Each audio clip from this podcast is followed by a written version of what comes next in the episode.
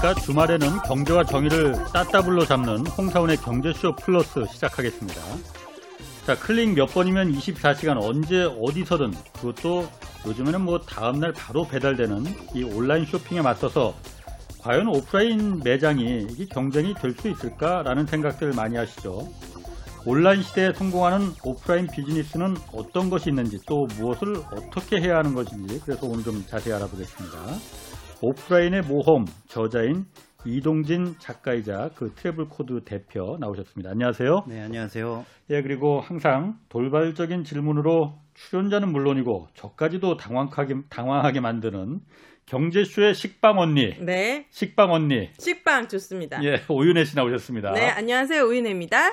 자, 오늘도 돌발적인 그리고 도발적인 질문 좀 많이 좀 부탁드리고 알겠습니다. 이 대표님도 각오 단단히 하셔야 될 것 같습니다. 오윤혜 씨의 그 돌발적인 식빵 질문에. 알겠습니다. 마음의 준비를 하고 임하도록 하겠습니다. 네, 자, 오늘 그 최근에 그 오프라인의 모험이란 책을 내셨던데 부제가 오프라인 비즈니스는 어떻게 진화하는가예요. 네, 맞습니다. 네. 이 온라인 시대 오프라인 비즈니스 관련된 책을 내게 된 특별한 이유가 있습니까?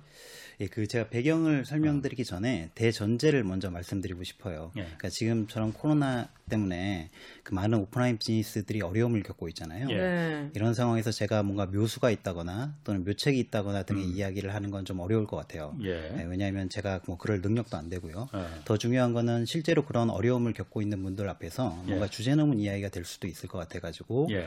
오프라인 비즈니스는 뭐 잘 될 거예요, 괜찮아요, 라고 말씀드리는 거는 좀 조심스럽습니다. 예. 네. 네, 그럼에도 불구하고 제가 이런 말씀은 드리고 싶어요. 예. 그러니까 코로나 때문에 예. 오프라인 비즈니스의 희망을 발견했다라는 거죠. 오, 희망. 예. 그래요? 이게 무슨 정신승리 같은 얘기냐라고 어. 생각하실 수도 있는데 네. 그 사실 코로나 이전에 예. 오프라인 비즈니스를 힘들게 한 거는 온라인 비- 때문이었어요. 그렇죠. 예, 좀 어. 극단적으로 이야기하시는 분들은 온라인 때문에 오프라인 비즈니스가 종말이 올 거다라고 음. 이야기하시는 분들도 있었죠. 네. 근데 뭐 어떤가요? 이 지금 사실 온라인으로 모든 것들이 가능하고 그걸로 네. 충분하다면 지금처럼 코로나 시국에 우리가 뭔가 불편함을 겪거나 답답함을 느낄 이유가 저는 별로 없을 거라고 생각을 합니다. 그죠? 음, 그 이처럼 이제 뭔가 오프라인 공간에서 무언가를 하고자 하는 건 네. 사람들이 가지고 있는 본능적인 니즈라고 음. 생각해요. 맞아요. 예, 맞, 그쵸. 예, 배달 시켜 먹는 것도 한계가 한계- 있지. 한계가 식당에서 먹고 싶어요, 진짜. 그- 맞습니다. 어, 날 보고 화를 내요. 아, 진짜 화가 나 죽겠네. 오늘 컨셉이 식- 식빵언니라서 그러실 아, 수도 네. 있어요. 네. 그 그래서 그 오프라인에서 뭔가 활동하는 것들은 사람들이 가지고 있는 본능적인 needs인데 음. 이 코로나 시국이 끝나거나 또는 뭔가 위드 코로나를 하면서 일상이 정상화가 된다면 저는 그 오프라인 비즈니스들이 결국 존재감을 찾을 거라고 생각을 하고요. 음. 이제 그럼에도 불구하고 우리가 온라인 모바일 때문에 오프라인 비즈니스가 타격을 받은 건 사실이니까 맞아요. 이 온라인 모바일 시대에 오프라인 비즈니스는 어떻게 변화해야 되고 음. 진화해야 되는지에 대한 고민을 담은 책이라고 보시면 좋을 것 같아요. 음. 그럼 어쨌든 제가 아까 그 모- 오프닝에서도 좀 말했지만 네네. 오프라인이 이게 경쟁이 될 수가 있겠느냐 온라인에 아주 쉽지 않죠. 음. 아, 쉽지 않은 게 아니고 점점 갈수록 불가능해지는 거 아닌가라는 생각이 일단 네네. 들거든요. 네네. 어. 그 생각이 사실 뭐 그 느낌이 크게 다, 다- 네. 틀리진 않은 느낌이라고 생각을 하고요. 그럼에도 불구하고 저는 오프라인 비즈니스가 살아남을 수 있는 방법이 있다고 음. 생각을 방법. 하고요. 예, 예. 그걸 오늘 좀 얘기를 해주셔야 돼요. 아, 예, 마- 맞아요. 오늘 그런 얘기를 좀 나누면 네. 좋을 것 같은데, 어, 저는 오프라인 비즈니스가 살아남는 방법에 대해서 좀 이해를 하기 위해서 네. 우리가 가상의 상황을 하나 만들어 보면 좋을 것 같아요. 네. 어, 이 동네에도 그 짜장면 가게가 있죠. 네, 있어요. 어, 있어요. 예, 있죠. 어. 거기에 이제 오인혜님이 단골이라고 우리가 가정을 해봅시다. 네. 예. 단골이니까 짜장면 가게에 자주 가시겠죠. 네. 예, 근데 갈 때마다 짜장면 가게에 줄을 서서 먹는 거예요. 예, 그래서 처음에는 그 오인혜님 생각에 아 맛집이니까 이 줄을 서서 먹는 게 당연한 거 아닌가라고 음. 생각을 하고 이제 줄을 서서 먹었어요. 네. 근데 몇 번을 가다 보니까 어느 날 문득 이런 생각이 드는 거예요. 아니 줄이 이렇게 긴데 옆집에다가 똑같은 짜장면 가게 하나 더 만들면 네. 뭐 수요가 충분하지 않을까라고 생각을 해서 아, 그때부터 그 짜장면 가게를 매일 같이 가면서 벤치마킹 하기 시작한 거예요. 아, 그래서 예.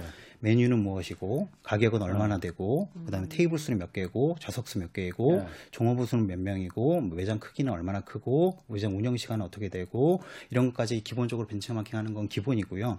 그렇게 거- 실제로 많이 하잖아요. 그러니까 아, 실제로 많이 창업하시는 분들. 창업하시는 아. 분들 많이 하시죠. 예. 예. 거기에다가 심지어 어떤 것까지 했냐면 맛까지 똑같이 구현할 수 있을 정도로 벤치마킹을 열심히 음. 하셔가지고 아. 그 옆에다가 똑같은 짜장면 가게, 사실상 똑같은 짜장면 음. 가게죠. 사실상 똑같 똑같은 짜장면 가게를 오픈을 합니다. 예. 이제 결과는 성공이었어요. 성공이었는데 어. 사실 처음에는 좀 조마조마했어요. 왜냐하면 오픈 빨인 줄 알고 아 이게 좀 시- 지나면 손님이 떨어지지 않을까라고 생각을 했는데 몇 달이 지나도 이 손님이 줄지를 않는 거예요. 그래서 아 이제는 괜찮겠다 싶었는데 사실 마음 속에는 어떤 생각이 있었냐면 약간 원조 짜장면 가게에 미안한 마음이 있었던 거죠. 음. 왜냐하면 그 어쨌든 카피해가지고 옆집에 낸 그러니까 거니까요. 상도에 좀 어긋나고. 예, 상도에 어긋날 수 있죠. 네. 예. 근데 옆에도 여전히 줄을 서 있었으니까 뭔가 이렇게 크게 찔리진 않았던 거예요. 이제 그럼에도 불구하고 뭔가 네. 미안한 마음을 전하고 싶어가지고 그 네. 원조 짜장면 가게 주인을 만나서 이야기를 나누다가 예. 이게 충격적인 이야기를 듣게 됩니다. 뭐죠? 어떤 충격적인 이야기를 들었냐면 네. 그 원조 짜장면 가게의 그 매출이 카피한 가게의 두 배가 되는 거예요. 아, 그- 그 예. 전보다 오픈 전보다. 아니 아니요. 그 오이네님 새로 오픈한 가게보다 매출이 원조 짜장면 가게가 두 배인 거죠. 음. 네, 그때부터 이제 괴로워지기 시작하는 거예요. 왜냐하면 아니 메뉴도 똑같고, 다 똑같은데. 예, 가격도 똑같고, 음. 뭐 테이블 수, 좌석 수, 종업원 수, 뭐 저기 매장 크기. 예, 운영 수기 다 똑같은데 심지어 둘 다 배달도 안 하는데 어떻게 매출이 두 배 차이가 날 수 있는 거지?라고 음. 생각을 하면서 뭔가 괴로워지기 시작합니다. 네. 도대체 왜 원조 가게는 또 매출이 두 배나 높은 걸까요? 음, 원조니까. 아, 그죠. 원조인 부분도 있죠. 다른 사람이 원래 저도 음식점이 그 옆에 똑같은 집이 생겨도 네. 그 새로 생긴 집은 안 가게 되거든요. 원래. 마- 맞아요. 근데 어. 그 새로 생긴 집에도 줄을 서서 먹는 거예요. 음. 네. 그래서 이게 제가 이게 중간중간에 이렇게 질문을 드릴 텐데, 네. 이 질문을 드리는 거는, 어, 어, 정신 그, 똑바로 차리고. 아, 이거 한- 같이 생각해 보자는 차원에서 네. 질문을 드리는 거지. 가격이 다른가? 가격도 똑같고. 아, 가격은 똑같아요. 예, 예. 원가가 다른가? 원가는 똑같아요. 뭐 사실상 비슷하다고 보시면 좋을 것 같은데 어. 지금은 이제 매출에 대한 거를 저희가 고민을 하고 있는 거여서 원가는 조금 더 우리가 그 저희 차처해도 괜찮을 것 같아요. 네. 음. 예. 그래서 뭔가 이 답변을 저희가 제가 강요하거나 이러지는 않을 테니까 너무 네. 또 긴장하지는 않으셔도 될것 네. 같고요. 어, 그 제가 다시 돌아 와서 매출에 대해서 말씀드리면 네. 사실 매출이 두 배 차이 나는 거잖아요. 그럼 네. 매출의 구성을 좀 우리가 그 뜯어볼 필요가 있을 것 같아요.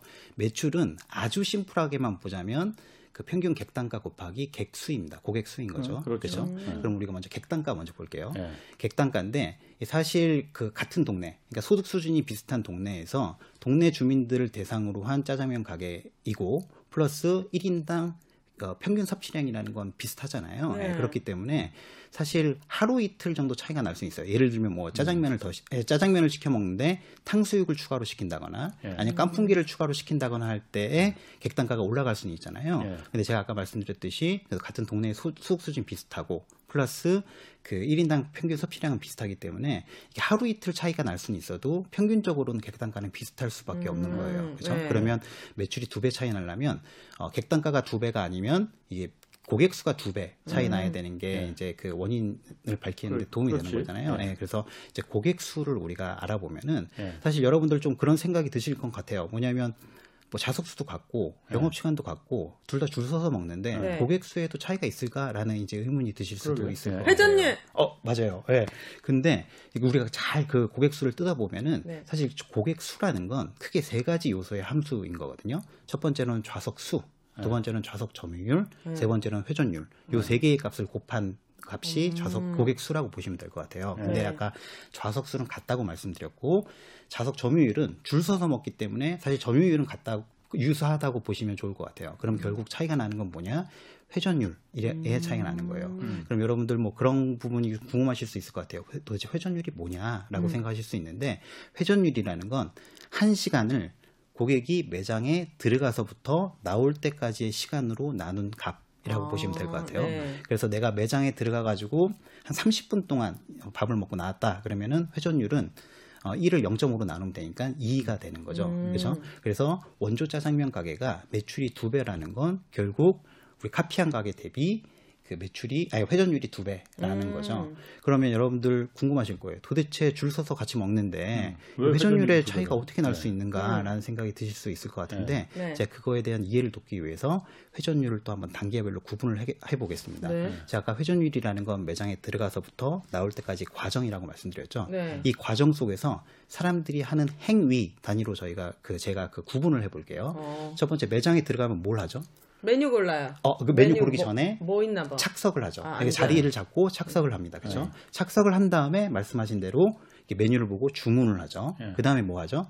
주문을 하면 식사가 나오니까 아, 식, 식사가 나올 때까지 대기를 하죠. 네. 그 사이에 주방에서 요리를 하겠죠. 네. 식사 아, 요리가 나오면은 그 다음에 식사를 하고요. 네. 그 다음에 계산을 하고 나오는 게 짜장면 가게에 들어가서 나올 때까지 과정이라고 네. 보시면 될 것 같아요. 그러면 이 각각의 단계별로 제가 회전율이 어떻게 차이가 날 수 있는지에 대해서 예시적으로 좀 설명을 드릴게요. 네. 먼저 착석 단계에서 이제 말씀을 드리면 네. 아마 여러분들도 그런 경험이 있으실 거예요. 그 바쁜 음식점 딱 들어갔을 때 일단 빈자리가 어디 있는지 한눈에 좀 파악하기가 어려운 부분이 음, 있잖아요. 네. 그렇죠. 그렇죠. 그리고 빈자리를 발견했다 하더라도 테이블 정리가 안 되어 있으면 저기 앉아야 되는지 말아야 음. 되는지 또는 테이블 정리가 언제 될 건지에 대해서 좀 감이 안 잡혀서 기다리는 시간도 있을 거고요. 예. 동시에 여러 곳이 있을 때 내가 어디에 가서 앉아야 되는지 약간 그 고민이 될 음. 때도 있을 거예요. 그렇죠? 네. 근데 그 매장 입구에 자리를 안내해주는 종업원이 음. 있다면은 종업원은 아무래도 그 빈 테이블 어디인지 한눈에 파악할 수 있고요. 테이블이 언제쯤 정리되는지에 대한 직감적인 느낌이 있기 때문에 네. 고객들을 바로바로 안내해줄 수가 있는 거죠. 그쵸. 그래서 여기서 지체할 수 있는 시간이 줄어드는 게 첫 번째. 음. 그러니까 카피를 할 때 종업원 숫자는 셌는데 종업원이 어떤 일을 하는지에 역할을. 대해 역할에 대해서는 고민하지 않았던 거예요. 아. 예, 그래서 그런 부분에서 이제 차이가 날 수 있는 게 첫 번째고요. 두 번째 이제 주문 단계에서 차이가 날 수 있는데 도대체 메뉴가 같은데 주문 단계에서 어떻게 차이가 날 수 있느냐라고 생각하실 수도 있을 것 같아요. 근데 주문 단계에서도 그 회전율의 차이가 발생할 수가 있습니다. 어떻게 발생하냐면 숨을 쉬고 말씀하세요. 아 그럴까요? 네. 엄청. 좀 빠른가요? 아, 네. 네. 그래서 예, 천천히 네. 네. 그 주문을 하려면 어떻게 네. 해야 되죠? 메뉴판 보고. 메뉴판을 보는데 그 전에 종업원한테 메뉴판 갖다 주세요라고 음. 이야기를 해야 되잖아요. 네. 근데 이때 종업원을 부르는 데까지 시간이 걸립니다. 그래서 원조 짜장면 가게에서는 모든 테이블에 메뉴판을 갖다 놨던 거예요. 음. 근데 카피를 하면서 그 메뉴판 원가를 아끼다고 그 돌려쓰기로 한 게 이제 문제가 된 아유, 거죠. 예, 그래서 그랬구나. 이제 어떻게 보면 종업원을 불러야 되는 시간이 지체가 되는 게 첫 번째인 거고요. 두 번째로는 메뉴를 메뉴판을 만들었는데 네. 사실 원조 가게에는 메뉴판에 뭐 인기 메뉴, 추천 메뉴 이런 음. 것들이 이제 적혀 있었어요. 근데 이제 카피를 하면서 고객의 선택권을 존중한다는 의미에서 아. 그런 추천 메뉴라든지 인기 메뉴를 뺀 거예요. 예, 그 표시를 뺀 거죠. 예. 음. 그러다 보니까 아마 여러분들도 그런 경험이 있으실 텐데 고민이 될 때 추천 메뉴, 인기 메뉴 있으면 맞아요. 아무래도 선택하기가 쉽잖아요. 보장된 보장된. 메뉴라고 생각을 네. 하니까는 선택하기 쉬운데 고객들이 중, 그걸 고민하느라 시간을 보내는 게 이제 생긴 거죠. 음. 원래 그래서 그런 거 없으면 그냥 물어보잖아요. 맞아요. 이집뭐 잘해요? 맞아요. 네네. 아니면 잘 자기- 잘해요 하고 또 답이 나와. 맞아요. 이게 사실 어떻게 보면은 결국 개인의 선택일 것 같긴 한데 사실 그런 추천이라든지 인기 메뉴가 음. 효과가 있는 건 사실인 것. 같습니다. 예. 그 다음에 또 메뉴를 골랐다 하더라도 또 이제 시간의 차이가 발생할 수 있어요. 어떻게 발생을 하냐면 사실 이제 메뉴를 주문을 하려면 종업원을 불러야 네, 되잖아요. 그죠. 예, 불러야 되고 종업원이 주문을 받고 주문 내역을 주방에 전달을 해야 됩니다. 음, 네. 이 과정에서 차이가 있을 수 있는데 사실 카피를 하면서 차별화를 한다고 반 정도는 좌식으로 만든 거예요. 앉아서 먹는 식, 그 음. 테이블을 만든 거죠. 예, 그러다 보니까 종업원이 이 주문을 받으러 올 때 신발을 벗고 신어야 되는 시간이 걸리는 거예요. 네. 신발도 그- 벗어야 맞아요. 예. 그러다 보니까 시간이 지체되는 아, 네. 부분이 분명히 있었던 거고 플러스 원조 가게에서는 그 주문을 단말기 이를 전자단방기를 통해서 받아가지고 네. 이걸 입력하면 바로 주방에 갔는데 음. 여기서는 이제 아까 메뉴판도 원가를 아꼈는데 전자단말기를 도입할 수 없어가지고 아. 이 주방에 갖다 주다 보니까 시간이 지체가 되는 부분이 있었던 거죠. 음. 그래서 주문 단계에서도 이제 회전율 차이가 발생할 수 있는 거고요. 세 번째 이제 요리, 그러니까 그, 그 대- 고객 입장에서는 대기인 거고 식당 입장에서는 요리를 하는 단계인 거죠. 여기에서도 차이가 발생할 수 있는데 아마 이런 생각도 드실 거예요. 레시, 레시피가 같은데 어떻게 요리하는 시간에 차이가 있을 수 있겠느냐라는 생각이 드실 수 있는데 이 부분에서도 차이가 발생할 수 있습니다. 첫 번째로는 사실 요리를 하려면 여러 재료들을 손질을 해야 되잖아요. 네. 근데 이 중에는 사전에 준비할 수 있는 재료들이 있어요. 예, 그럼 사전에 준비할 수 있는 재료들은 최대한 사전에 준비를 해야 요리할 수 있는 시간이 단축이 됩니다. 음, 그렇죠? 근데 그죠. 원조 가게는 그동안 쭉 몇십 년 동안 했던 노하우가 있으니까 뭐 요일별, 날씨별, 뭐 메뉴별 이런 데이터들이 어느 정도 있었던 거예요. 그러다 보니까 음. 사전 준비를 충분히 할 수 있어서 요리할 때 따로 이제 사- 재료 손질을 할 수- 음. 시간이 필요가 없었던 거고요. 플러스 두 번째 이제 주방장의 숙명도에서도 차이가 발생할 수 있는데 주방장의 숙명도는 어떤 거냐면 사실 하나의 요리를 그 주방장이 만든다면은 어, 크게 시간의 차이가 있지 않아요. 근데 동시에 여러 요리를 만들게 되면은 음. 사실 주방장의 숙련도에 따라 차이가 발생할 수 그쵸, 있거든요. 그쵸. 예, 그래서 중국집이니까 사실 웍이라는 걸 쓰잖아요. 근데 원조 가게에서는 이 주방장 숙련도가 좋아서 양손으로. 왁을 양손으로 막 자주 자주자주로 쓰는데 네. 여기서는 이제 정석으로만 했던 거죠. 네. 그래서 그런 부분에서 차이가 있을 수 있고요. 음. 그다음 원조 가게에는 요일 메뉴가 있었어요. 아. 요일 메뉴는 뭐냐면 월요일에는 뭐 짜장면 500원 할인, 음. 뭐 화요일에는 짬뽕 500원 할인, 수요일에는 볶음밥 500원 할인 이런 네. 식으로 이제 할인 메뉴 요일별로 이제 할인해 주는 메뉴가 있었는데 이 카피를 하면서 아니 어차피 줄 서서 먹는데 이거 할인까지 줄 필요가 있겠느냐라는 생각에 이제 요일 메뉴를 없앴던 거예요. 근데 사실 요일 메뉴가 어떤 이제 기능을 역할을 하냐면요. 예. 어, 그, 우리가, 저희가 세 명이 짜장면집 갔다고 가정을 해봅시다. 가정을 했을 때, 뭐 저는 짜장면, 짬뽕, 볶음밥 시키면은 아무래도 주방에서 요리하는데 시간이 더 걸릴 수밖에 없어요. 근데 네. 저희가 뭐 짜장면 세 개 로 통일을 하잖아요. 그러면 네. 요리하는 시간이 짧아지겠죠. 그죠. 근데 요일 메뉴를 만들어 놓으면은 뭐 이제 물론 모든 사람들이 그 가격 할인 때문에 선택을 하진 않겠지만 네. 많은 사람들이 그 확률이 선- 확률이 높아져. 높아지는 거죠. 네. 네, 그래서 메뉴가 집중될 가능성이 높아집니다. 음. 그러면 요리를 하는 시간을 단축시킬 수가 있는 거죠. 음. 그죠?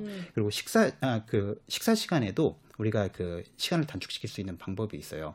사실 고객에게 빨리 드세요라고 말씀드릴 수는 없잖아요. 네. 예, 근데 그 원조 가게는 그런 노하우를 통해서 사람들이 빨리 먹을 수 있는 환경을 조성한 거예요. 어떤 환경을 조성했냐면 일단 빠른 음악을 틀어놓고 막 그릇 다 빼가는 거 아니에요? 아 그릇도 빼가는 거죠. 그렇죠. 먹으면은 바로 그릇을 치우고요. 어. 그 다음에 음악 틀어놓고 막 그 종업원들이 큰 소리로 분주하게 움직이니까 이 고객들도 행동에 속도감에 정신없어서 속도감이 붙는 거예요. 어. 그 다음에 의자도 굉장히 불편하게 만들어 놓은 거예요. 그래서 등받이 없이 조그만 음. 의자를 만들어 놓은 거예요. 근데 카피하면서 아, 우리는 고객 중심적으로 간다고 좋은 의자를 만들어 놨더니 사람들이 안 먹고 나가지. 조금 여유 있게 이제 음. 나가시는 거죠. 거기다 이제 그릇 치우는 것도 있고요. 아니, 그런 그 회전율을 높인다는 거 네. 때문에 음. 지금 계속 말씀하시는 거잖아요. 맞아요, 뭐 네. 지금 계속 짜장면 얘기하니까 짜장면이 갑자기 먹고 그러니까. 오늘 점심은 짜장면입니다. 네. 아니 그러니까 회전율을 음. 높이는 건 제가 좀 그런 어. 방법이 있다는 거는 좀 네. 이해를 하겠어요. 네, 네. 근데 지금 저희가 오늘 말하고자 하는 음. 게 그런 음식점뿐만 음식점보다는 네, 네. 어, 예를 들어서 물건을 파는 음. 온라인 쇼핑 매장과 네. 오프라인 쇼핑 음. 매장 맞아요. 이런 부분도 음. 좀그좀그 얘기를 해주셔야겠군요. 네. 아, 네, 네. 일단 짜장면 집도 짜장면 집은 뭐 네. 음식점이 어쩔 수 없이 사람들이 먹어야 되니까 뭐 음. 배달도 하고 그러지만은 네, 네. 오프라인 매장에 일단 찾는 사람 수- 절대적인 숫자가 네, 네. 많이 줄어들잖아요 요즘. 맞아요. 네. 그러니까 이거는 애초에 경쟁 자체가 될수 네. 없는 거 아닌가 음. 네. 라는 생각이 제가 자꾸 머리에 들어서 지금 음. 중간에 좀 말을 좀 잠깐 음. 끊었거든요. 아, 네, 네. 그 제가 이제 사실 수- 순차적으로 좀 설명을 드리려고 했었었는데 그 이제 뒤에 부분을 궁금해 하시니까 아. 제가 먼저 네. 뒤에 부분 먼저 말씀을 드리도록 예. 할게요. 음. 그 사실 이제 그 오프라인을 찾는 사람이 많이 줄어들었다라는 말씀을 하셨잖아요. 예. 근데 이 부분을 이해하기 위해서는 이제 오프라인 비즈니스의 조금 그 핵심적인 원리에 대해서 이해하시면 좋을 것 같아요. 네. 오프라인 비즈니스의 핵심적인 원리. 원리. 네네 어. 원리를 먼저 이해를 해야 네. 그 다음에 그 뭐 그게 어, 음식점이든 예. 아니면 오- 그 파는 매- retail 어. 매장이든 이런 것들의 이제 어떻게 보면은 그 진화 방향을 좀 이해할 예. 수 있을 것 예. 같거든요. 그래서 예. 제가 원리에 예. 대해서 먼저 좀 설명을 드리겠습니다. 네. 그 오프라인 비즈니스를 비즈니스로 바라보면 중요하게 우리가 고려해야 되는 속성 중에 하나가 뭐냐면 임대료예요. 네. 그렇죠? 근데 이 임대료는 어떤 특성을 가지고 있냐면 중심지로부터 거리가 멀어질수록 임대료가 낮아지는 경향을 보입니다. 이 그쵸. 반비례 그래프라고 보시면 될것 네. 같아요. 이유는 중심지에서 거리가 멀어질수록 유동 인구가 줄어들기 음. 때문에 임대료가 떨어지는 그 네. 모양을 하고 손님이 있죠. 작으니까 네, 적으니까. 맞아요. 예, 그래서 사실 유동 인구의 그래프와 임대료의 그래프는 거의 모양이 비슷해요. 예. 예. 예. 이 그래프가 별거 아닌 것처럼 보이지만 저는 이 그래 이 유동 인구와 임대료의 상관관계 속에서 우리 오프라인 비즈니스가 진화해야 되는 방향과 원리가 다 담겨 있다고 생각을 하거든요. 어. 네, 그 부분에 대해서 이해를 돕기 위해서 일단 오- 그 유동 인구와 임대료의 상관관계가 왜 중요한지부터 설명을 드릴게요. 네. 음. 일단 오프라인 비즈니스는 어느 정도 공식이 있는 비즈니스였어요. 어떤 공식이 있었냐면 오프라인 비즈니스에서의 수익은 네.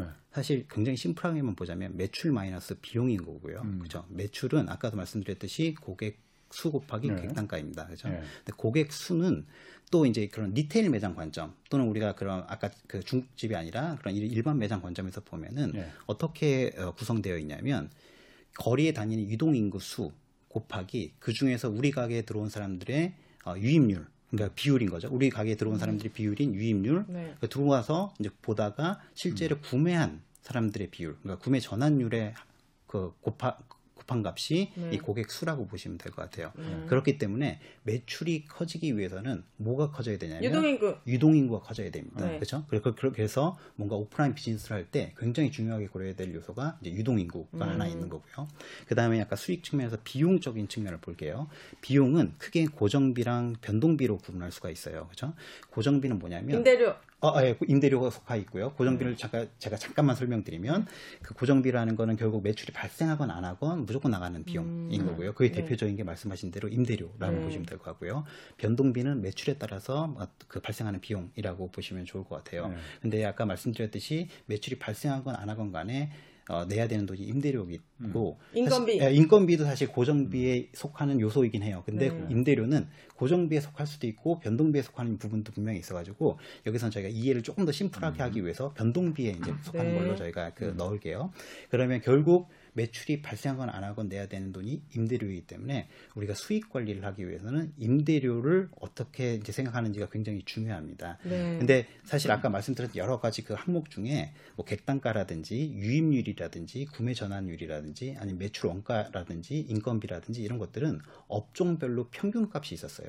그렇기 때문에 사실 유동인구와 임대료의 상관관계만 잘 그 계산할 수 있으면은 오프라인 비즈니스가 수익을 낼 수 있는 게 그동안의 오프라인 비즈니스의 공식이었습니다. 근데 이 공식에 금이 가기 시작한 거예요. 네. 어떻게 어. 금이 갔냐면 네. 사람들이 이제 아까 말씀하셨듯이 온라인으로 제품을 구매를 하고 음. 그다음에 음식도 온라인으로 시켜 먹고 네. 그다음에 이게 사실 사는 것뿐만 아니라 컨텐츠를 즐기는 것도 되게 오- 그 오프라인 비즈니스에 영향을 주거든요. 왜냐하면 디지털 컨텐츠를 보느라고 사람들이 밖에 안 나오는 거예요. 음. 네, 상대적으로. 네. 그러다 보니까 아까 말씀하신 대로 매장에 오는 사람들, 즉 유동 인구 수가 절대적으로 줄어드는 거죠. 네. 예. 근데 문제는 뭐냐면 유동 인구 수는 줄어드는데 임대료는 줄어들지가 않는 그렇죠. 거예요. 예. 음. 그러니까는 아까는 유동 인구와 임대료가 상관관계를 가지고 같이 가고 있었는데 네. 이게 유동 인구는 떨어지는데 임대료는 그대로니까 네. 오프라인 비즈니스가 어려움을 겪을 수밖에 없는 거거든요. 네. 그래서 네. 이런 상황에서 오프라인 비즈니스가 할 수 있는 방법은 뭘까요?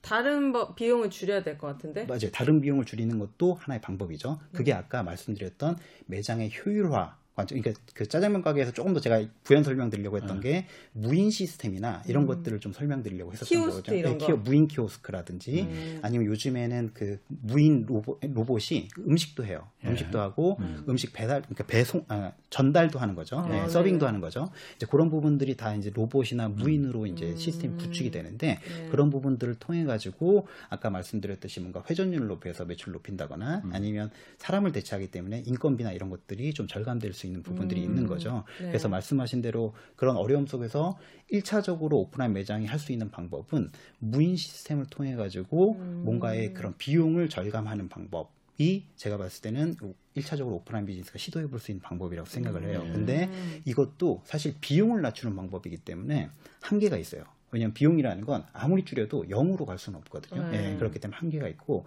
이거를 대체할 수 있는 뭔가의 방법을 찾지 않으면 오프라인 비즈니스가 생존하기가 어렵다라는 네. 부분인 거죠. 그래서 아까 말씀드렸듯이 임대료는 그대로인데 유동인구가 줄어들었어요. 네. 그렇죠? 그러면 오프라인 비즈니스가 할 수 있는 방향은 크게는 두 가지 중에 하나예요. 네. 하나는 뭐냐면 매장 면적당 생산성을 높이거나 음. 그렇죠? 또 하나는 매장 면적 자체를 줄이거나 예. 음. 그렇게 해야 사실 살아남을 수 있는 방법에 조금 더 가까워집니다. 그렇죠? 네. 그럼 제가 첫 번째 아까 매장 면적당 생산성을 높인 사례들에 대해서 조금 그 설명을 드릴게요. 음.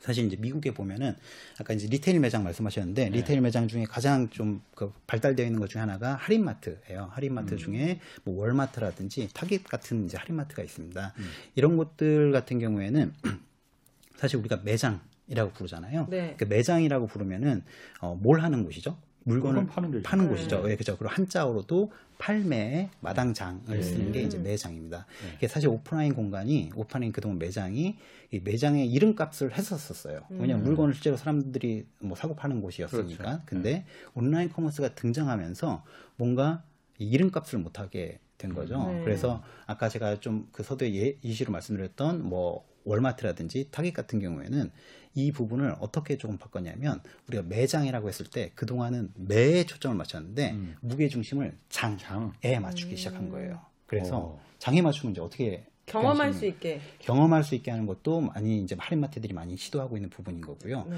또 하나는 뭐냐면 사람들이 온라인으로 구매를 하잖아요. 그럼 구, 구매를 했을 때 물건을 어딘가에서 그 저 보관하고 있다 가 배송을 해, 해줘야 되잖아요. 네. 이거를 배송 창고로 만든 거예요.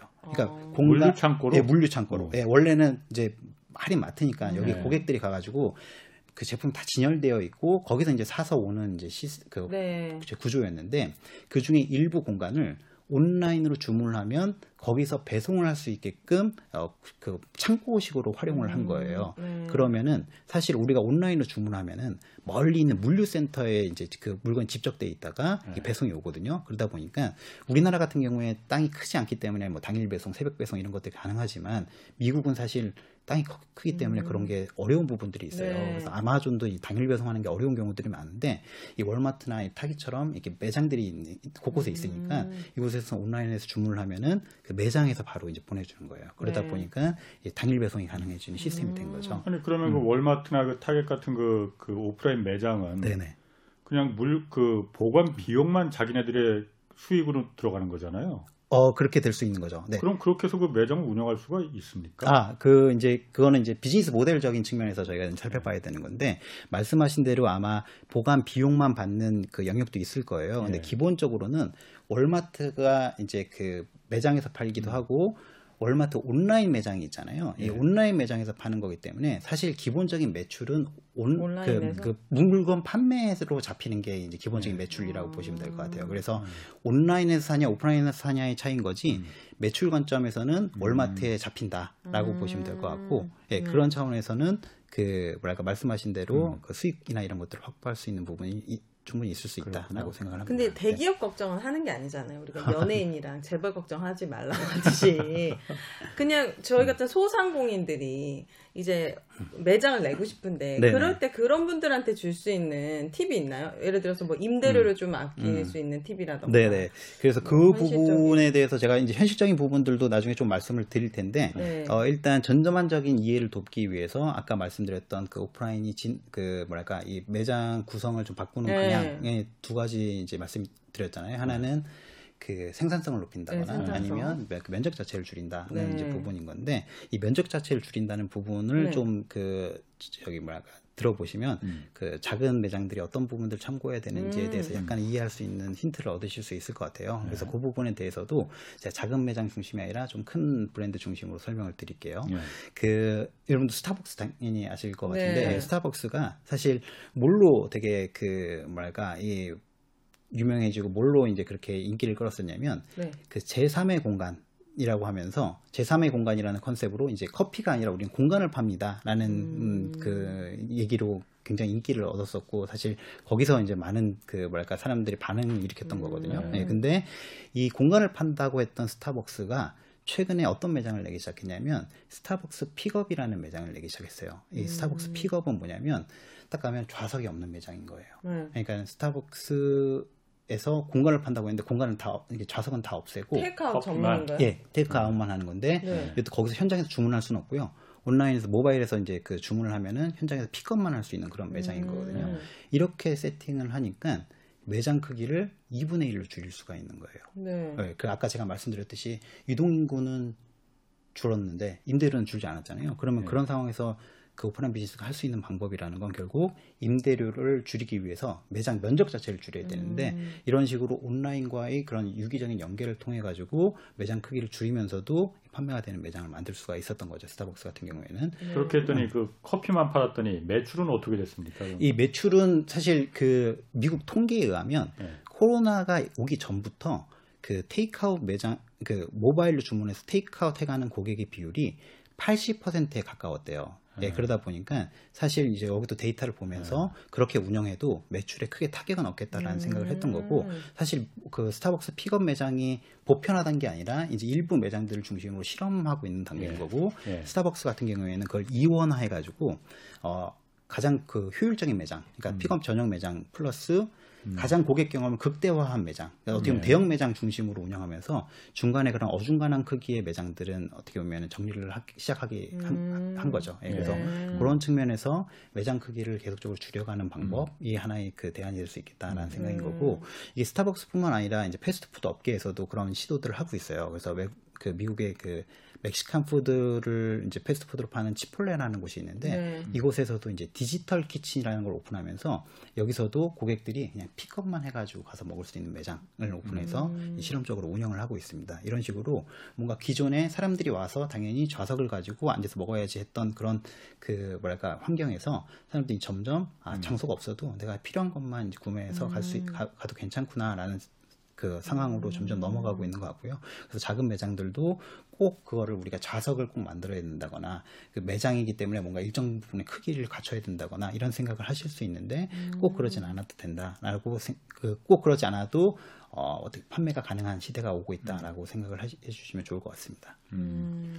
제가 그 아까 그 월말 미국 뭐 예를 들으실 네, 때 제가 그 얘기를 들었거든요. 그 베스트바이라고 미국 가전 매장 있잖아요. 있습니다. 네네. 음. 여기서도 보면은 옛날에는 거기서 이제 뭐 그 뭐 전자 제품도 많이 사고 카메라도 사고 그랬었는데 네, 어느 네. 순간부터 사람들이 그 고작 매, 매장을 찾는 그 고객들은 숫자가 줄지는 않았는데 네, 네. 매출이 굉장히 떨어지더라는 거예요. 음. 그래서 왜 그런가 봤더니 네, 거기서 물건만 실물만 보고 맞아요. 안 실제. 주문은 거기서 스마트폰 꺼내서 어. 온라인 쇼핑에서 맞아요. 최저가로다가 주문을 하더라는 거예요. 네. 맞아요. 네. 그래서 아마존에서 아, 제그 베스트바이에서 음. 아이디어를 냈던 게 네. 네. 이걸 거슬 수는 없다 맞아요. 해서 그 다음부터는 이 비즈니스 모델을 베스트바이가 어떻게 가져갔냐면은 뭐 이거 제가 자꾸 얘기해서 미안한데 아, 예, 이거 하나의 예, 사례로다가 네, 네. 쓴 거예요. 음. 제가 생각나서 네, 네. 베스트바이의 생존 모델이 이대로 가면 망할 것 같으니까 음. 우리가 물건을 파는 거로다가 지금 이 비- 수익 모델을 찾을 수는 이제 힘들 것 같다. 음. 네. 이 스마트폰 꺼내서 이걸 한다고 해서 이걸 어떻게 일일이 직원들이 따라가 다니면서 여기서 사지 왜 거기서 스마트폰을 못하지. 사냐고 그렇게는 못할 거 네. 아니에요. 그러니까 가장 그 사람들이 목 좋은 네. 목 좋은 매대 매대를 음. 갖다가 경쟁을 붙인 거예요. 그래서 거기 삼성전자가 거기 텔레비전을 그 놓고 싶으면은 네, 네. 아 거기는 뭐 한 2천 불을 2천 달러를 내라. 아. 이렇게 그 가전 회사마다 네. 그이 들어오는 납품하는 가전사의 이전 시장으로 음. 전 시장으로 변환을 했다는 거야. 음. 그러다 보니까 베스트바이가 거기서 직접 산 물건을 사는 사람들은 줄었지만은 그 비즈니스 모델로 음. 다시 요즘 그러니까 일어나고 있다라는 음. 얘기를 뭐 제가 그 어디 책에서 한번 읽었어요. 그래서 네, 네. 아, 그런 현상이 사실 이- 일어나고 있고요. 예. 그 현상에 어떻게 보면은 그 뭐랄까 이 본질적인 그 흐름을 예. 보면은 어 이게 또 자연스럽게 제가 또 다음 내용을 설명드릴 것과 네. 연결이 돼 있어서 말씀을 드리면 좋을 것 같은데 사실 이제 많은 부분들이 어- 어떤 이제 그 제가 스터디를 하다 보니까 어떤 현상들이 벌어지고 있냐면 예. 온라인에서 commerce를 하던 브랜드들 있잖아요. 네. 그러니까 오프라인 매장 없었는데 네. 온라인에서만 commerce를 하던 브랜드들이 오프라인에 매장을 내기 시작하는 거예요. 음. 그럼 여러분들은 이제 생각에 아니 오프라인에서 원래 비즈니스 하던 애, 그 player들도 다 힘들어서 지금 그렇죠. 그러는데 네. 도대체 온라인에서 어차피 태생이 온라인에서 네. 시작을 음. 했고 거기서 장사가 잘 되고 있는데 굳이 또 오프라인까지 나올 필요가 있겠느냐라는 생각이 드실 수 있을 것 같아요. 근데 네. 저도 마찬가지로 그런 생각이 들어서 이거를 이제 잘 이제 뭐랄까 그 스터디를 해보니까 어떤 부분이 있었냐면 어, 이런, 이거를 이해하기 위해서는 우리가 온라인 commerce의 본질적인 속성에 대해서 이해를 해야 되는데, 네. 온라인 commerce의 본질적인 속성은 뭘까요? 온라인 싸다는 거. 그죠. 가격이 싸고, 어. 그 다음에 아, 풍, 온라인. 아, 물건이 다양하고, 네. 그 다음에 접근이 쉽다. 그러니까 언제 어디서든 그 접근할 수 있으니까, 네. 접근이 쉽다라는 것들이 많은 사람들이 떠올릴 수 있는 온라인 commerce의 이제 그 속성이라고 생각하는데, 네. 사실 이거는 이제 소- 그 장점이 되는 속성이긴 하지만 본질적인 속성이라고 이야기하기는 어려울 수 있을 것 같아요. 왜냐하면 본질적 속성은 뭐냐면 이- 이런 것들 전에 뭔가 온라인 commerce라는 건 물리적 공간이 아니라 가상의 공간에서 물건을 판다는 게 이제 본질적인 속성이라고 생각을 하고 네. 가상의 공간에서 물건을 팔기 때문에 임대료를 내지 않아도 돼서 가격이 싸지는 거고 음. 가상의 공간에서 팔기 때문에 품목을 다양화해도 이 음. 재- 재고에 대한 부담이 없는 음. 거고 네. 그 다음에 가상의 공간에서 팔기 때문에 언제 어디서든 접근이 쉽다라는 거거든요. 네. 근데 이, 이렇기 때문에 사실 온라인 commerce가 굉장히 경쟁력을 가지고 있는 거예요. 근데 음. 이 본질적 속성이 꼭 좋은 것만은 아니라고 생각을 합니다. 네. 왜냐하면 음. 이게 가상의 공간이다 보니까 오프라인 매장과 달리 어, 누가 알리지 않으면 음. 또는 알지 않으면 그 존재를 알 수가 없어요. 음. 그 매장을 방문할 네. 수 있는 방법이 사실상 네. 없습니다. 네. 예, 그렇기 때문에 그 매장에 방문하게 하려면 어, 광고, 그러니까 트래픽을 유도하려면 광고를 해야 되는데 네. 이 광고비가 사실 그 동안은 오프라인 매장을 내서 운영하는 것보다 광고비가 쌌기 때문에 예. 사람들이 그냥 광고를 하면서 온라인 commerce 매장만 운영을 했던 거예요. 음. 예, 네. 예. 그, 그죠? 네, 근데 그 어, 이제는 달라졌나요? 예, 이제는 광고비가? 이제는 달라진 거예요. 왜냐하면 음. 이게 이제 그 광고비를 하면은 매장 운영할 수 있다는 거가 어떻게 보면 장점이다 보고, 보고 장점이고 쉽다 보니까 많은 플레이어들이 온라인 commerce 중심으로 시작을 하게 된 거예요. 음. 미국만 하더라도 네. 최근 3년간 보면은 온라인 commerce 그 의 성장률이 매년 평- 연평균 한 37% 정도 성장할 정도로 급성장하고 있는 추세인 거거든요. 그러면 음. 이 온라인 commerce 브랜드들이 다 자기네들 브랜드들을 알리기 위해서 음. 고객들을 자기네 브랜드들 어, 자기네 그 가상의 매장으로 오게 하기 위해서 광고비를 집행을 해야 되잖아요. 그쵸. 근데 광고 수요는 느는데 광고 슬롯, 광고를 할 수 있는 그 영역이 그만 그 속도를 따라가지 못하는 거예요. 음. 그러다 보니까 광고비 자체가 계속적으로 올라가고 있는 문제가 생기는 거고요. 네. 플러스 아까 언제 어디서든 접근할 수 있다는 장점이 반대로 얘기하면 단점이 될 수도 있거든요. 왜냐하면 고객이 왔다가 그 온라인 가상 매장 왔다가 물건 쭉 보고 다른 매장으로 그냥 쉽게 넘어갈 수 있는 그럼요. 거예요. 네, 네. 그러다 보니까 구매 전환율이 점점 떨어지는 거예요.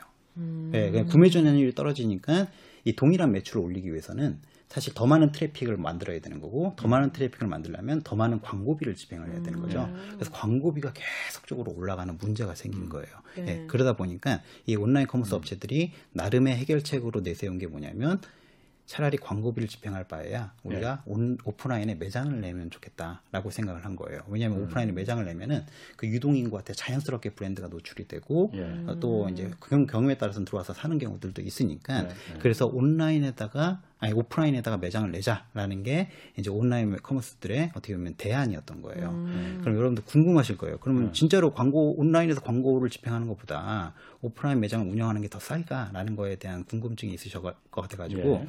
제가 대략적으로 계산을 해보니까 물론 어느 지역에 어느 정도 크기로 매장을 여느냐에 따라서 예.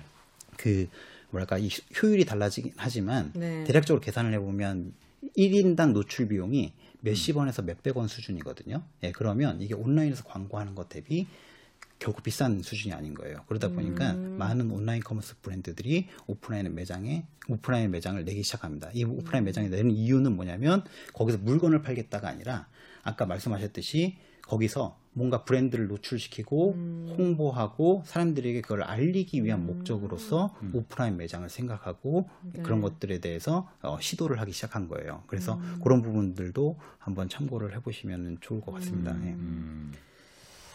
그러면 이게 그럼 네 오프라인 비즈니스가 그럼 네. 계속 살아남으려면은 어, 어떻게 해야 될까요? 어, 계속 살아남으려면요. 아, 네. 아, 예. 그- 그래서 굉장히 어려운 질문이고 사실 우리가 같이 찾아봐야 될 뭐 저기 문제이긴 한데 그 온라인 commerce 아니 그 오프라인 비즈니스가 계속적으로 살아남으려면 아까 이제 말씀드렸듯이 그 유동인구가 떨어진 상황에서 그 아까 그 매장당 생산성을 높이거나 아니면 뭔가 그 매장 면적을 줄여가지고 살아남는 방법이 아까 주- 제가 두 번째로 말씀드렸던 방법이고 그러니까 첫 번째로 말씀드렸게 매장의 효율화 두 번째가 매상, 매장 구성에 최적화를 하면 좋을 것 같고 세 번째가 제가 아까 온라인을 말씀드리면서 이제 설명드렸던 게 그 어떻게 보면 그 매장의 미디어화한 거거든요. 그러니까 매장을 판매하는 대상이 아니라 그 판매를 하는 공간이 아니라 그 자기네 브랜드들과 제품을 홍보할 수 있는 공간으로 활용하는 게 이제 네. 매장의 미디어화인 거예요. 아까 유동인구가 제가 떨어졌다고 하는 거는 사실 기존에 오프라인 비즈니스를 하던 사람들 입장에서 봤을 때 유동인구가 떨어진 겁니다. 근데 온라인에서만 그 비즈니스를 하던 사람들 입장에서 보면은 이 떨어진 유동인구조차도 뭔가 새로운 시장 기회인 거예요. 그러니까는 이 기회를 어떻게 보면은 그 자기네들이 수익화할 수 있게끔 하는 게 매장의 미디어화라고 보시면 좋을 것 같아요. 네. 음, 매장의 미디어화. 네네. 어, 파는 공간이 아니고 그래서 매장을 하나의 미디어나 광고 매체로 이제 바라보는 네. 거죠. 네. 그래요. 음. 아까 그리고 참 제가 그 그걸 좀 질문하려고 하다가 저 까먹었는데 아까 그, 그 무인화 뭐 그 키오스크 만들고 네네. 또뭐 뭐 커피도 요즘 뭐 이렇게 로봇이 뭐 타주는 데도. 있다고 아. 해요. 근데 네. 로봇까지는 모르겠지만은 네. 제가 이제 경험해 봤을 때는 키오스크 매장 같은데 요즘 꽤 있어요. 많죠. 네, 어. 근데 아, 영 정내미도 좀 없고 불편하고. 코로나 어. 시대 에 무슨 정세미를 찾아요. 네. 네, 좀- 그러니까 키오스크 있으면은 음. 키오스크 이 앞에 이렇게 줄 서 있는 거 보면은 아이, 여기는 좀 뭐 맛이 얼마나 있을지 몰라도 음. 네. 좀아좀 좀 그렇다고 거기 안 가게 되는 그 그건 저만의 생각일 수도 있어요. 맞아요. 그럼 말- 기자님만의 생각. 어. 아 그런 사람 많아. 아, 네네네. 자 그럼 이렇게 그럼 이 무인화 이게 음. 경쟁력을 꼭 높인다고 아까 그렇게 말씀하셨잖아요. 이 아, 무인화 네. 생각해봐야 된다고. 네네. 경쟁력 경쟁력과 효율 이걸 음. 이게 꼭 높아진다고 볼 수 있는 겁니까? 어, 그 되게 사실 사람마다 좀 음. 그다그 무인 시스템을 바라보는 관점이 다를 수 있기 음. 때문에 예. 기자님처럼 좀 낯설어 하거나 예. 좀 약간 정이 있지 않다라고 음. 생각하시는 분들도 당연히 있으시고요. 예. 사실 요즘 젊은 친구들 같은 경우에는 그런 게 오히려 더 편한 세대들도 음. 있거든요. 오히려 예. 비대면이라든지 음. 이 뭔가 종업원과의 그 커뮤니케이션 자체를 꺼- 꺼려하는 음. 부분들도 있기 때문에 이게 꼭 코로나가 아니더라도 예. 이 뭔가 이게 대면적 커뮤니케이션을 어려워하는 이제 세대도 있기 때문에 예, 예. 반대로 또 장점이 되기도 하는데. 사실 기본적으로는 뭐냐면 무인 시스템이라는 건 예. 그 고- 고객 경험 차원에서 보면은 바람직한 방향은 아니에요. 왜냐하면 고객 경험이라는 건 사람들이 공간에 가가지고 뭔가 내가 기계를 만나고 로봇을 만나려고 공간을 가는 건 아니잖아요. 음. 네, 뭔가 그 사람을 만나서 인간적인 교감을 하고 내가 보내는 시간을 조금 더 뭐랄까 이 풍요롭게 보내기 위해서 공간을 찾는 건데 예. 그 로봇이나 이 무인 시스템 그런 것들에 조금 반하는 케이스인 거죠. 그래서 예. 사실 무인 시스템을 도입하면서 많은 플레이어들이 고민하는 것 중에 하나가 뭐냐면 그 어떻게 하면 그런 고객 경험과 이 효율 사이에 접점을 잘 찾을 것인가라는 예. 고민들을 하고 있어요. 그래서 약간 이제 중국의 상하이 가보면 네. 그 Ratio라는 그 카페이자 칵테일 바가 있는데 여기는 음. 그 로봇팔 있잖아요. 로봇팔이 이제 커피도 만들어주고 칵테일도 만들어주는 어. 곳이에요. 예, 네. 근데 여기는 그 로봇을 어떻게 정의를 하냐면 로봇이 아니라 cobot이라고 정의를 해요. 무슨 뭐? cobot, co, co, 이 co, 함께하다 할 때 이제 아. co, cobot이라고 정의를 음. 해서 예. 인간과 함께하는 어떻게 보면은 그 뭐랄까 도구라고 이제 생각을 예. 하는 거고 업무 역할을 나눠 가지고 예. 그 뭔가 그냥 기계가 했을 때 더 효율이 좋고 음. 어 뭔가 더 잘할 수 있는 것들은 이제 로봇에게 맡기는 거고요. 음. 이 고객 응대라든지 접객 또는 뭔가의 그런 그 질문에 대한 그 답 이런 것들은 그 사람들이 직접 하는 거예요. 그래서 네. 고객 경험을 해치지 않으면서도 음. 그 매장의 효율을 높이는 방법을 찾은 게 예. 그 레시, 레시오 매장이라고 보시면 좋을 것 어. 같습니다. 네. 제가 담양에 갈비 먹으러 갔을 네. 때도 그 담양 그기 갈비집에서도 로봇이 서빙하더라고요. 상추랑 이런 거막 갖다 주는 거예요. 그래서 네. 저희 아들이 너무 귀여웠는지 막 만지더라고요. 그래서 아 그렇게 지방에까지 네. 로봇 서빙이 이렇게 활, 활성화됐다고 해서 어. 저 되게 음. 놀랐거든요. 어. 맞아요. 이제 로봇이 점점 보편화되고 있어요. 예. 왜 담양 갈비집에 로봇이 서빙해요, 여러분. 그래. 아니 그거 좀 정nem이 좀 없을 것 같은데. 그리고 최근에 엄청 큰 쇼핑몰에 갔는데 네. 거기에 푸드코트를 갔어요. 네. 그러면 네. 거기가 식당이 많으니까 가서 주문하잖아요. 음. 거기를 갔더니 딱 자리에 앉으면 여기 QR 코드가 있어요. 그걸 아. 찍으면 예. 메뉴를 다 고를 수 있고 거기서 결제까지 가능하고 이제 음식이 나오면은 내 핸드폰으로 주문됐다고 오는 네. 거예요. 그래서 와 세상이 이렇게 편해졌구나. 맞아요. 음. 네, 너무 놀랐거든요. 오늘 어쨌든 이거 이 방송 들으시는 분들이 네. 그 지금 이 대표님한테 듣고 싶은 거는 아 온라인 시대가 이렇게 막 다 그 그 널려 있는데 네. 이건 사실 어느 정도 좀 자본이 필요하고 네. 대, 그 대기업의 영역들도 많이 들어가 있단 말이에요. 그런데 네, 네. 오프라인은 상대적으로 좀 영세하고 소규모고 네. 네. 또 맞아요. 누구나 좀 그 다 진입하기 쉬운 음. 그런 그 비즈니스 모델 아닙니까? 네네. 여기서 어쨌든 살아남으려면은 네.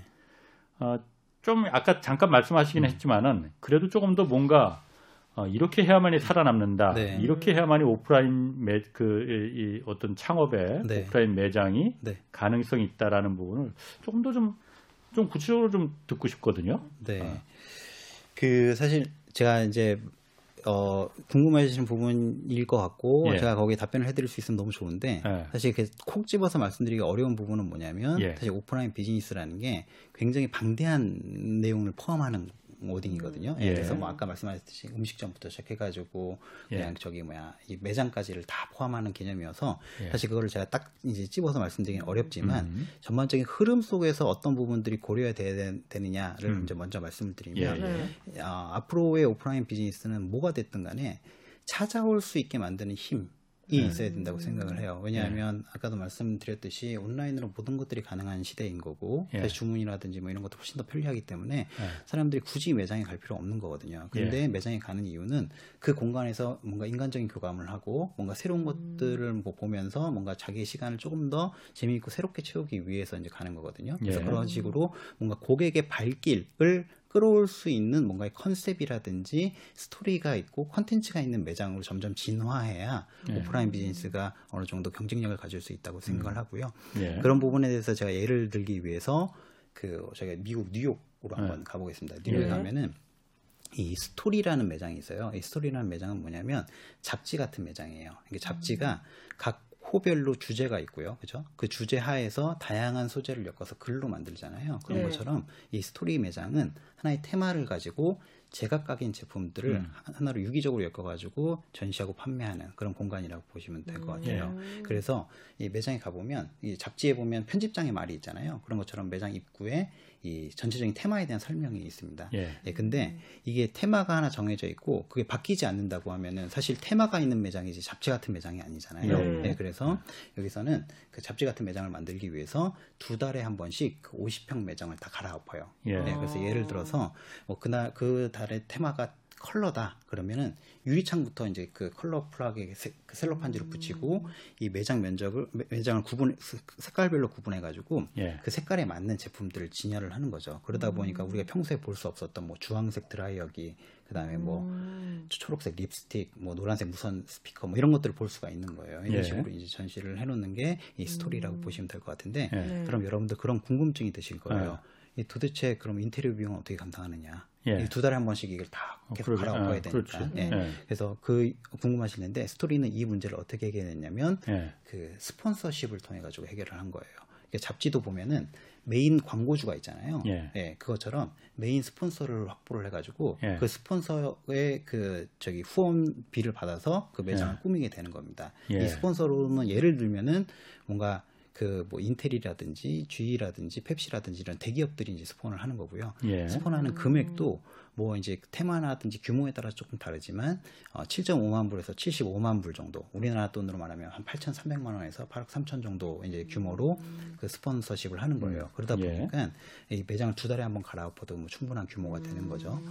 예. 근데 스토리. 예, 그럼에도 불구하고 뭔가 그 후원한 사이에 그런 제품을 진열을 하거나 전시 진열을 그러니까 제품으로 그 공간을 진열하는 게 아니라 그 제품은 일부만 이제 그 진열을 하게 되는 거예요. 왜냐하면 예. 전체 테마가 있기 때문에. 어. 그럼 그러면 여러분도 아마 궁금하실 거예요. 도대체 왜그 후원하는 기업들은 거기에 그런 뭐 예를 8천만 원이든 8억이든 거금을 내는지에 대해서 궁금하실 텐데 예. 그 부분은 사실 이 매장을 제품을 판매하는 공간으로 본 게 아니라 이제 미디어로 봤기 때문인 거고 음. 이 스토리가 아까 말씀드렸던 그런 잡지처럼 하나의 테마를 가지고 사람들의 발길과 눈길을 이제 불러 모으는 거거든요. 그럼 그 발길과 눈길에 이 스폰서 기업들이 돈을 지불한다라고 보시면 될 것 같고 이 잡지의 스폰서 기업들이 광고를 할 때도 즉 직접적인 판매가 일어나지 않더라도 예. 브랜드를 노출하고 홍보하는 효과를 위해서라도 그쵸. 이제 광고를 하잖아요. 예. 네. 마찬가지로 고객들이 왔을 때 예. 자기네들 브랜드를 이제 이해할 수 있으면 좋겠다라고 생각을 해가지고 음. 예. 그렇게 이제 광고비를 지불하는 모델이 있는데 음. 이런 부분들도 우리가 참고를 하면은 좋을 것 같습니다. 왜냐하면 네. 아까도 말씀드렸듯이 앞으로의 오프라인 매장은